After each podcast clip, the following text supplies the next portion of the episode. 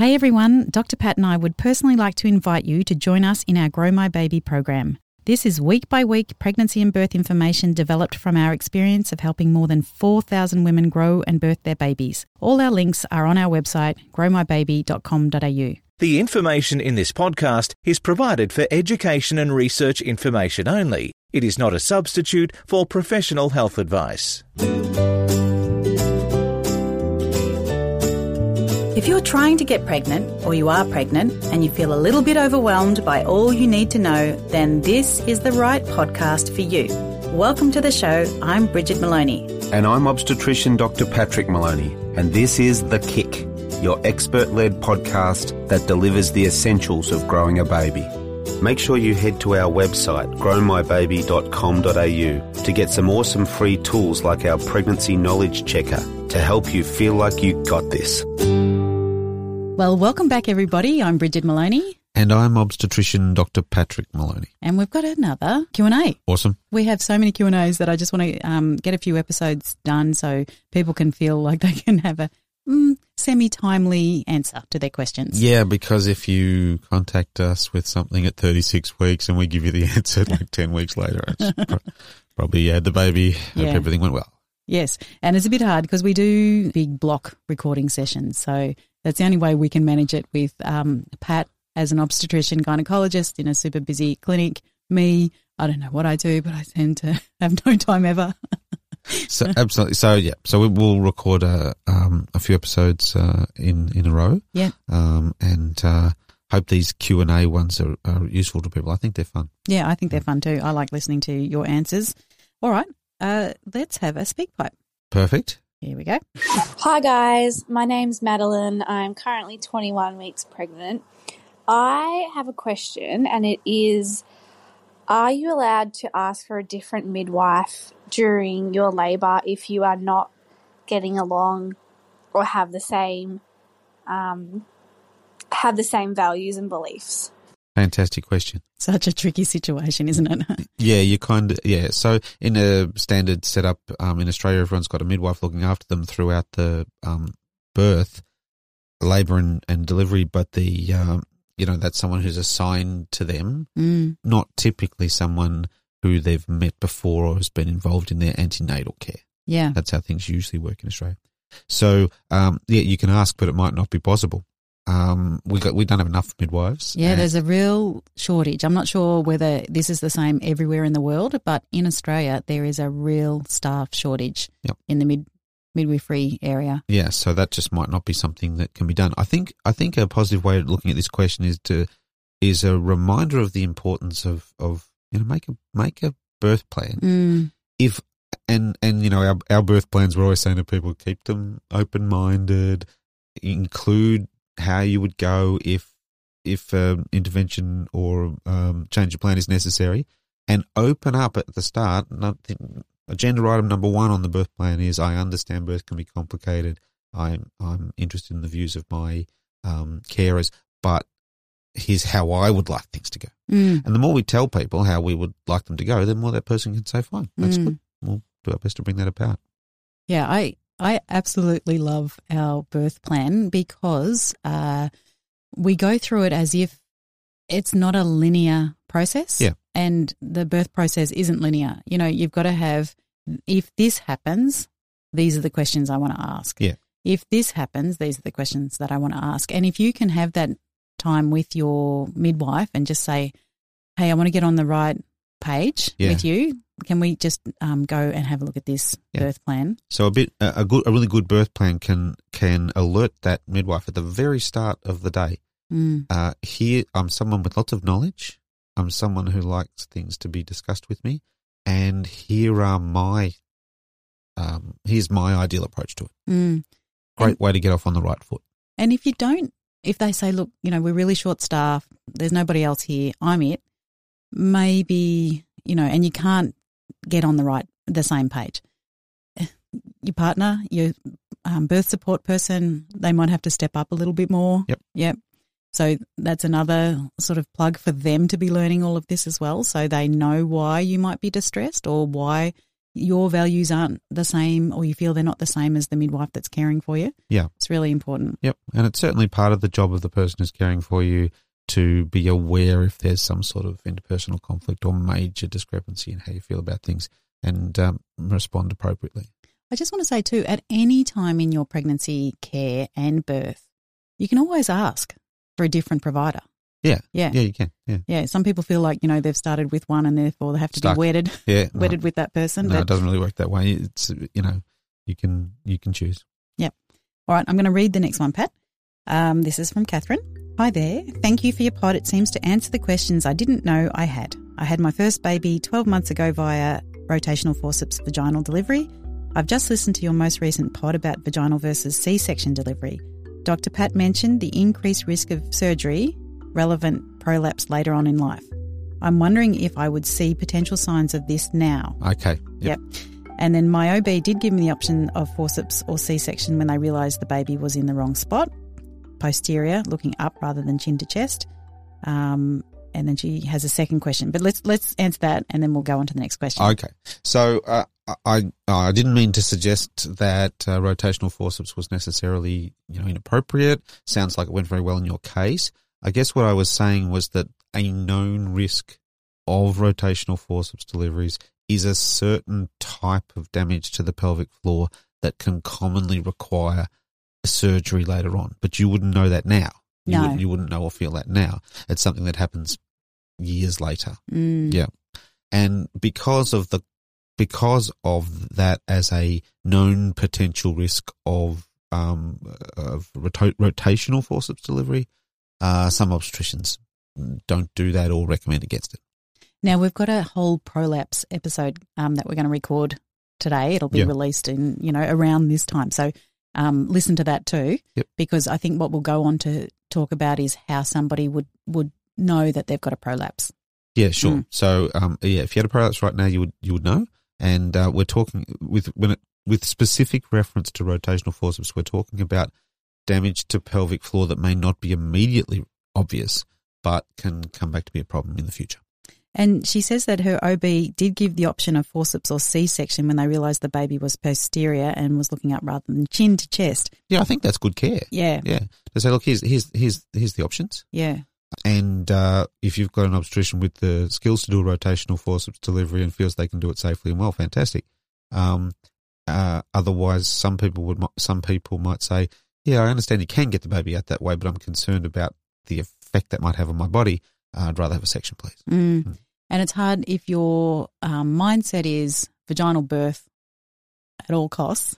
Yeah, Yes, and, and, and I guess that's why, you know, through these podcasts and our program and so forth, we want to bring this discussion into the Mm. light of day so that people can have a think about it before it becomes an issue. yeah, Certainly, if you're there, uh, fully dilated, OP, uh, it's a difficult time to have a conversation about the pros and cons Yeah, yeah. of rotational forceps versus cesarean yeah, section. yeah, yeah, You got to go into that situation already knowing the questions that you want to ask. Yeah. I think so. Mm. Yeah, and I think I I don't think it's overcomplicating a birth plan situation to encourage people to have a think about that in advance. Mm. Now, I think she gives us a little hint on how the birth went because the next question is I'd also love to hear more positive stats about second vaginal births after a second to third degree tear and posterior babies. So she's, I'm assuming from that she's had a second to Oh, third degree tear. I yeah. guess I guess maybe yeah. Mm. Um, and look, that's um, you know that that happens um, a bit with forceps deliveries. Um, it can happen with a non-forceps delivery. So if we look at that as a separate question, and we say if I've had a second or a third degree tear with my uh, first baby, um, but I expect my second vaginal birth to go way better, then is it reasonable to have the, my second, third, fourth baby vaginally? Mm. And I really think the answer in a lot of cases is yes.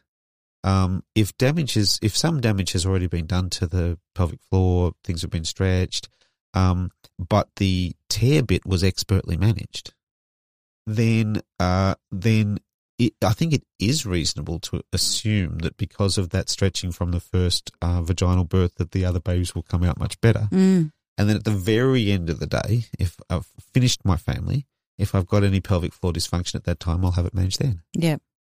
Other people feel differently. Other people say, no, didn't appreciate that large episiotomy or didn't appreciate that big tear or didn't appreciate the third degree tear and I don't like the risks involved in that happening again. Mm. Therefore, I'll have future babies by cesarean section. Mm. And you got to you got to personalize that that the response to that depends what people are most um, interested in as the birth outcome and most concerned about of the negative birth of the negative outcomes. Mm. Yeah. And you know, it's a constant discussion. If you're um, thinking of becoming pregnant again, or why you are pregnant, it's the discussion that you can have with your OB. Like you just have to keep having that conversation, and until you you know you feel like that's fleshed out, and you can come to a really confident decision. Absolutely, and this this happens all the time. Mm. Lots of those outcomes that we don't like in third degree tears or um, uh, uh, trauma to the vaginal skin. It's a real first baby thing to happen. Mm. And it's a complicated discussion to have with someone the next time around to say, yes, those things could happen again, but they probably won't. Mm. And then sometimes people say, well, what if they do? And so, uh, and so, um, it's a, it's a conversation that needs a little bit of work. Mm. In most cases, if people have achieved a vaginal birth for their first baby, even one with intervention or even one with some uh, with some uh, pelvic floor trauma, um, they're still reasonably keen to have the remainder of the babies vaginally, Mm. and it's and it's roughly true that the other babies will come out easier. Yeah. Yeah. Good luck, Catherine. I think you're on the right track there with your questions. Patty will go on to SpeakPipe. Hey, Dr. Pat and Brigid. Thanks so much for your podcast. Um, my name's Jessie, and I am looking at getting pregnant. Currently, I am taking some Ponstan and Nurofen and things like that, the um, non steroidal anti inflammatory drugs for pain. And I'm just wondering what your thoughts are um, when you're trying to conceive. Thanks. Yeah, great question. I don't have a problem with anti-inflams and trying to conceive. Mm. We do prefer people don't use anti-inflams in pregnancy. Mm. Yeah, there are some known there are some known um, risks of doing that. The odd dose here and there doesn't seem to be a problem, but zero is a nice easy message. Um, and uh, and using anti-inflams, certainly using them regularly when you're pregnant is not a good idea. But in the trying to conceive phase, not a problem at all. What about in the two week wait from, you know, potential conception to Yeah, I just you're pregnant? I would just stop with a positive pregnancy test. Right. I think that would be very reasonable. Yeah. Yeah.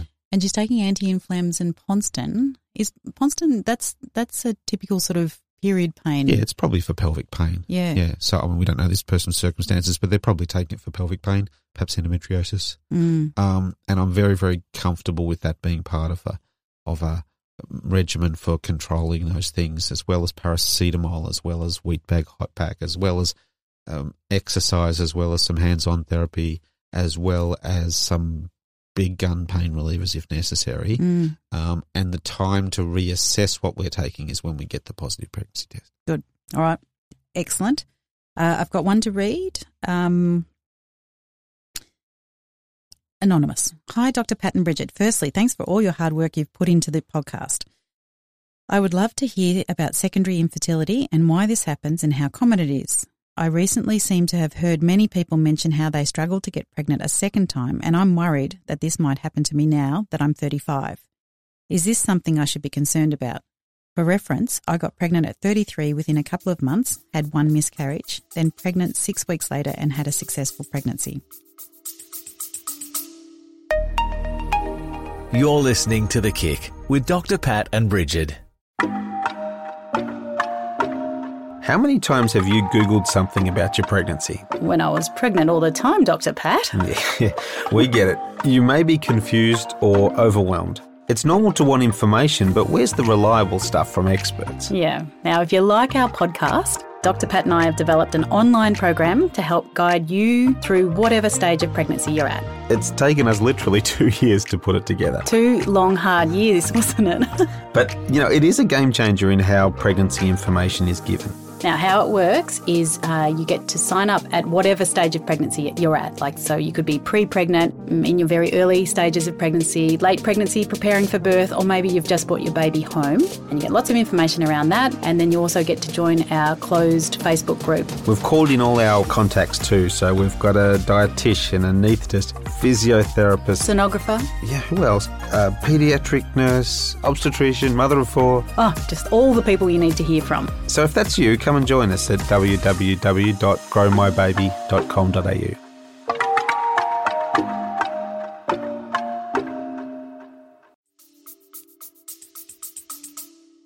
Secondary infertility, great question. Secondary infertility is you know infertility being experienced by someone who's who has um, actually had a baby before, um, and uh, it- it's something that we. I'm not sure whether we're seeing more of this than we used to, but I think it's something that is probably going up in its incidence as the age at first birth goes up.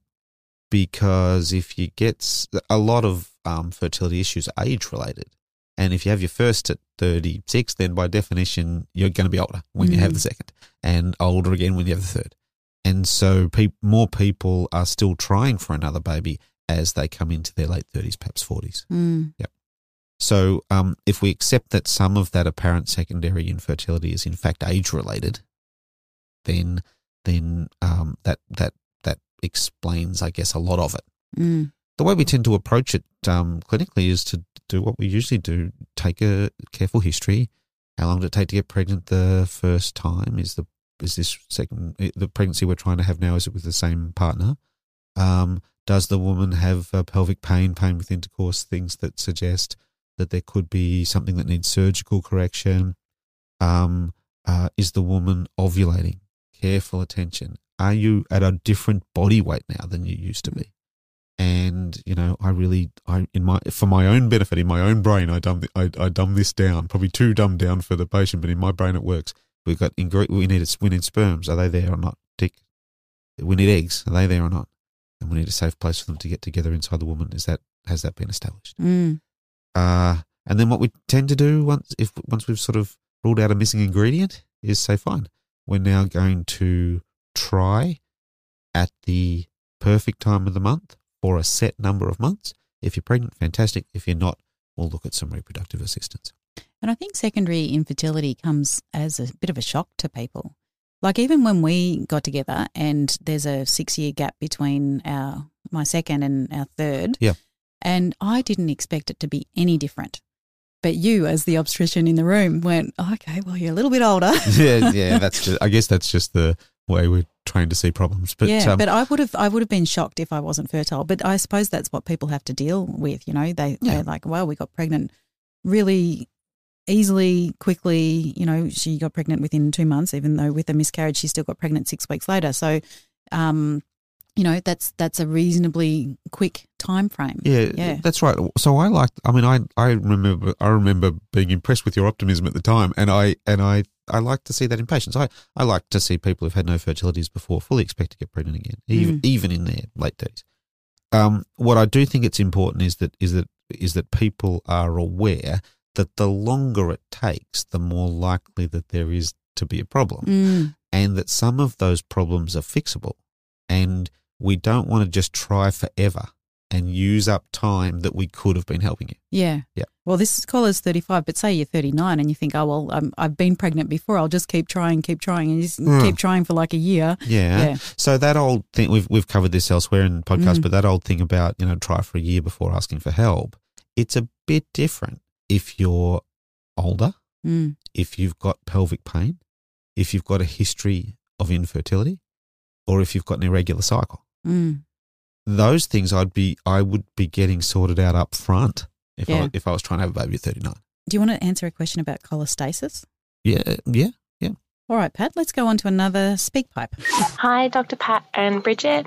Um, my name is Ashley. I'm currently 16 weeks pregnant with my second baby.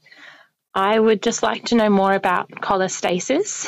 Um, I had it with my first baby, but I got it towards the end and I never really understood what it was. I was just told I had it and that they were going to induce me because of it. So I'd love to know more about what it is and you know the risk factors and how common it is and what causes it.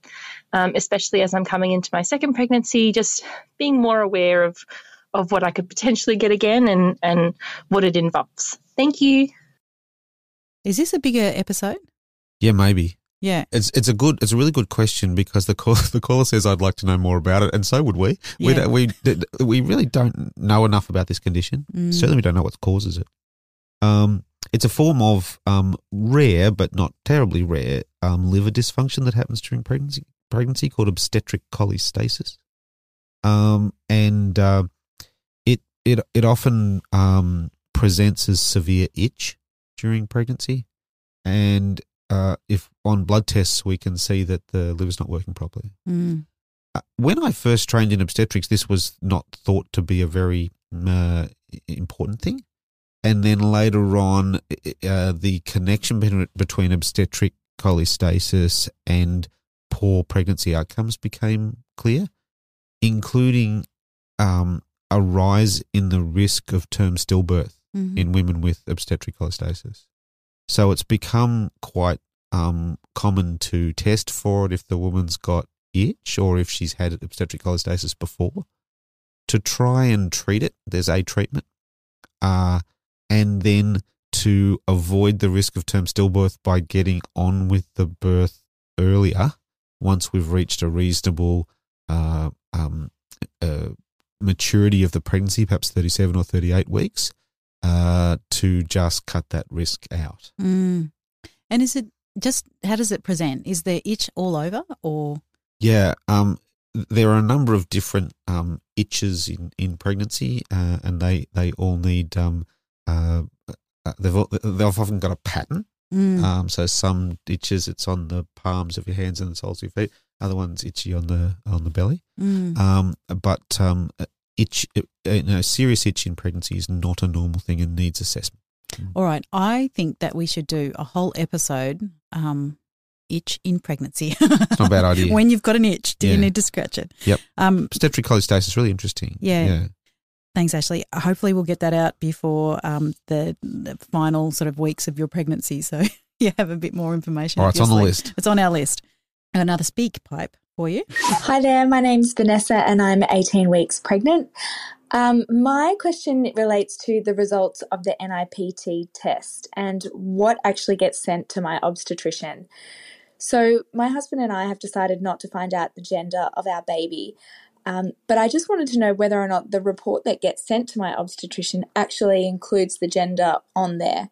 So, does my obstetrician know what gender the gender of my baby um, even though I don't.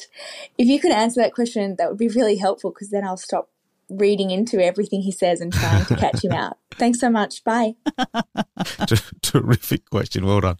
Uh, yeah, they do give us everything. Mm. Um, and it, just because you say you don't want to know the um, the baby's um, sex, they the test finds it out because the test looks for the number of X and Y chromosomes, and that's because there are um, reasons to look at that. There are disorders of chromosome of, of, of sex chromosome numbers. So you you know, there's not just um, uh, XX and XY. You could have uh, uh, too many X's or too many Y's or not enough X's, Mm. and those are conditions that are relevant. So that's a really great question. Yeah, I And- can see how someone would read into everything. I know, right? And people And can I ask first, have you ever accidentally? blabbed you once. Oh my God. No, well, yeah, no, I, I don't know that I've ever blabbed by accident, but I did tell someone it was a girl it was a boy. Oh, Yeah, because I just got wrong. This is before NIPS, yeah, when we were just using ultrasound. right. So I took a number of ultrasounds and were was convinced it was a girl and it was a boy. Wow. This person might be listening and might remember that this was sometime this was 15 years ago. Um, and uh, the baby came on New Year's Eve. Whoa. Sorry, what did she say? She wanted a girl. Yeah, She wanted, no, she was happy. She wanted a boy. She wanted, yeah, Yeah, right. so she was happy. but had she set everything up like the Probably. nursery? Oh my lord. Yeah, probably. Well, Mm. she already had girls, so I think that maybe she just was using the the, the same the sort stuff- of set of set of um, nursery and Yeah. clothes. Yeah. Yeah. So um yeah, uh, but blabbed I don't think so, except uh, except that the the to answer the question, yeah, they send us everything because Mm. there are disorders of the number of X of, of X and Y chromosomes. So the test needs to look at X Y chromosomes. Right. Even if you tick the boxes you don't want to know, the test still reports that to the to the requesting clinician. So um, the the report says um, that um, that the test is apparently normal for trisomy 21, 13, and 18. Plus, there's a couple of other things that can be tested for, and it'll say that it'll have the the um, the report for that. And then you in in the lab I use, it's on the second page. Yeah, right. Um, and on the second page, it'll say, uh, "Yep, here was the here was the sex chromosomes." Mm. Um, and uh, what the lab that I use it on the first page, it says that it was all fine, and you've got to come, you've got to look at the second page to find out. Yeah. right. Um, but we look after a lot of people, and I don't, even if I have found out, I don't remember what someone's having. Yeah. So if I'm doing an ultrasound, we try our best not to say him or her. But if I if I said either, it's not because I know.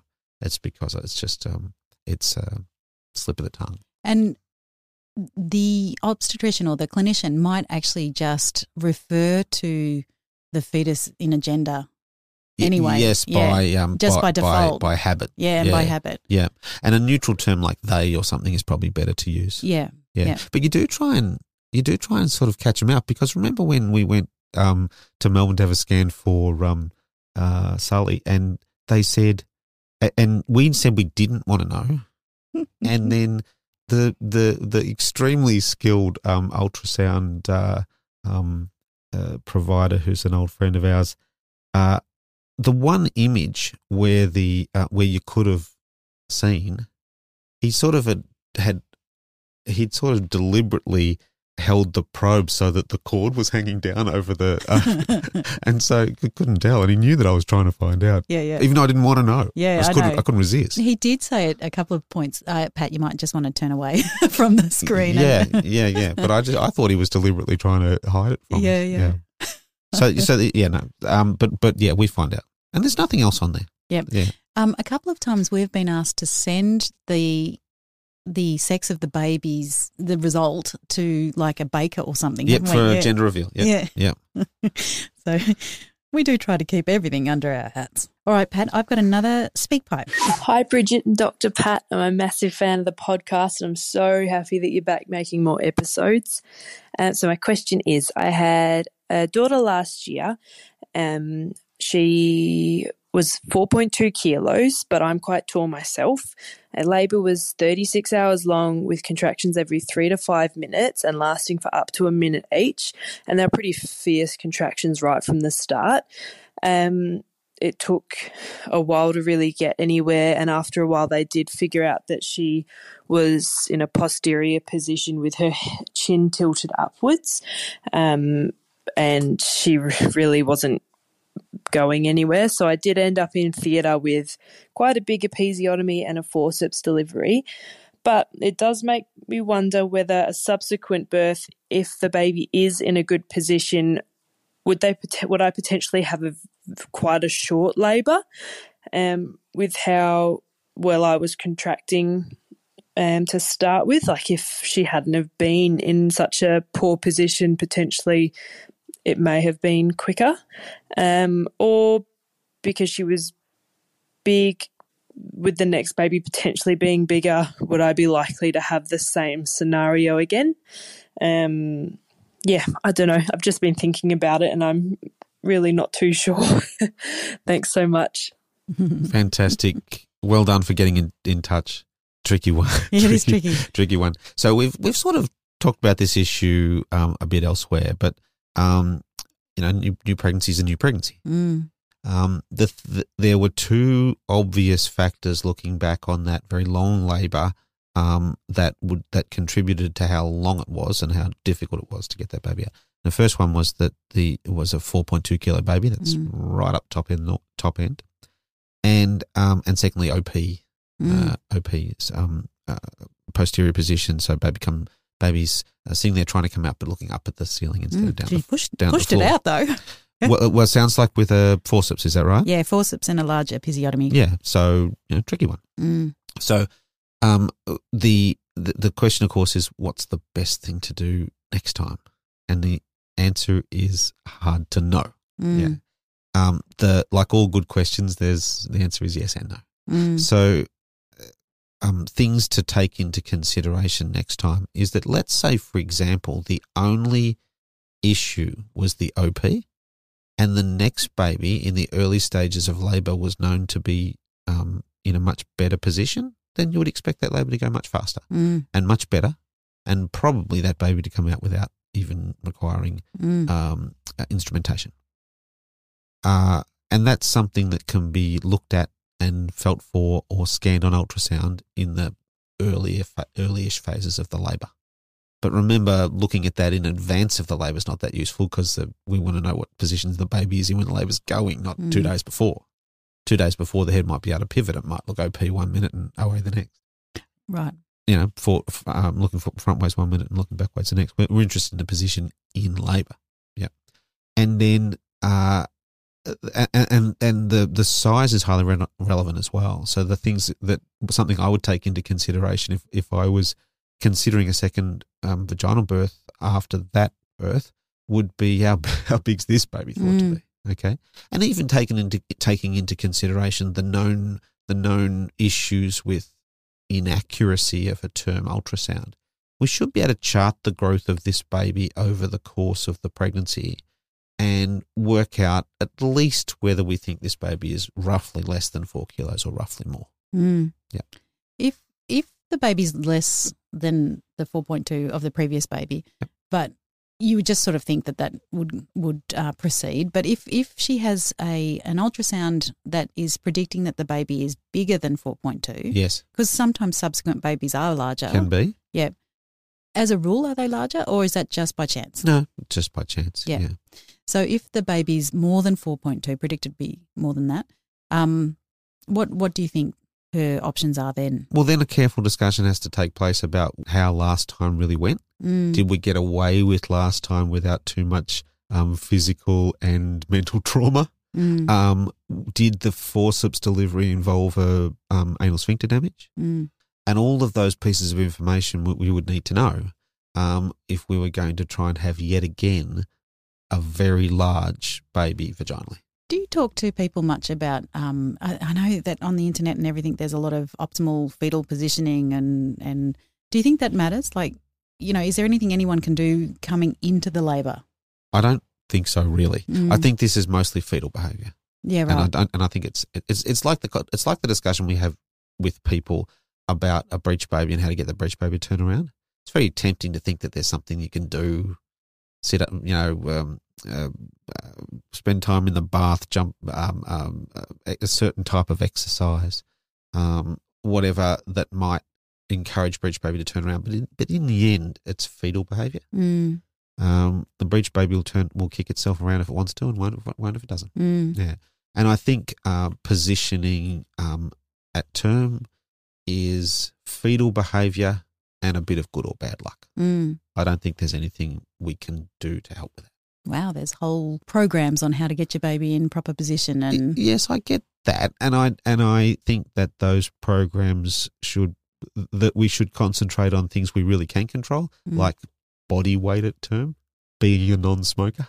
Mm, uh, um, but can we really influence? I, I think the evidence is lacking that we can really influence the fetal position mm. on the day of the labour. All right.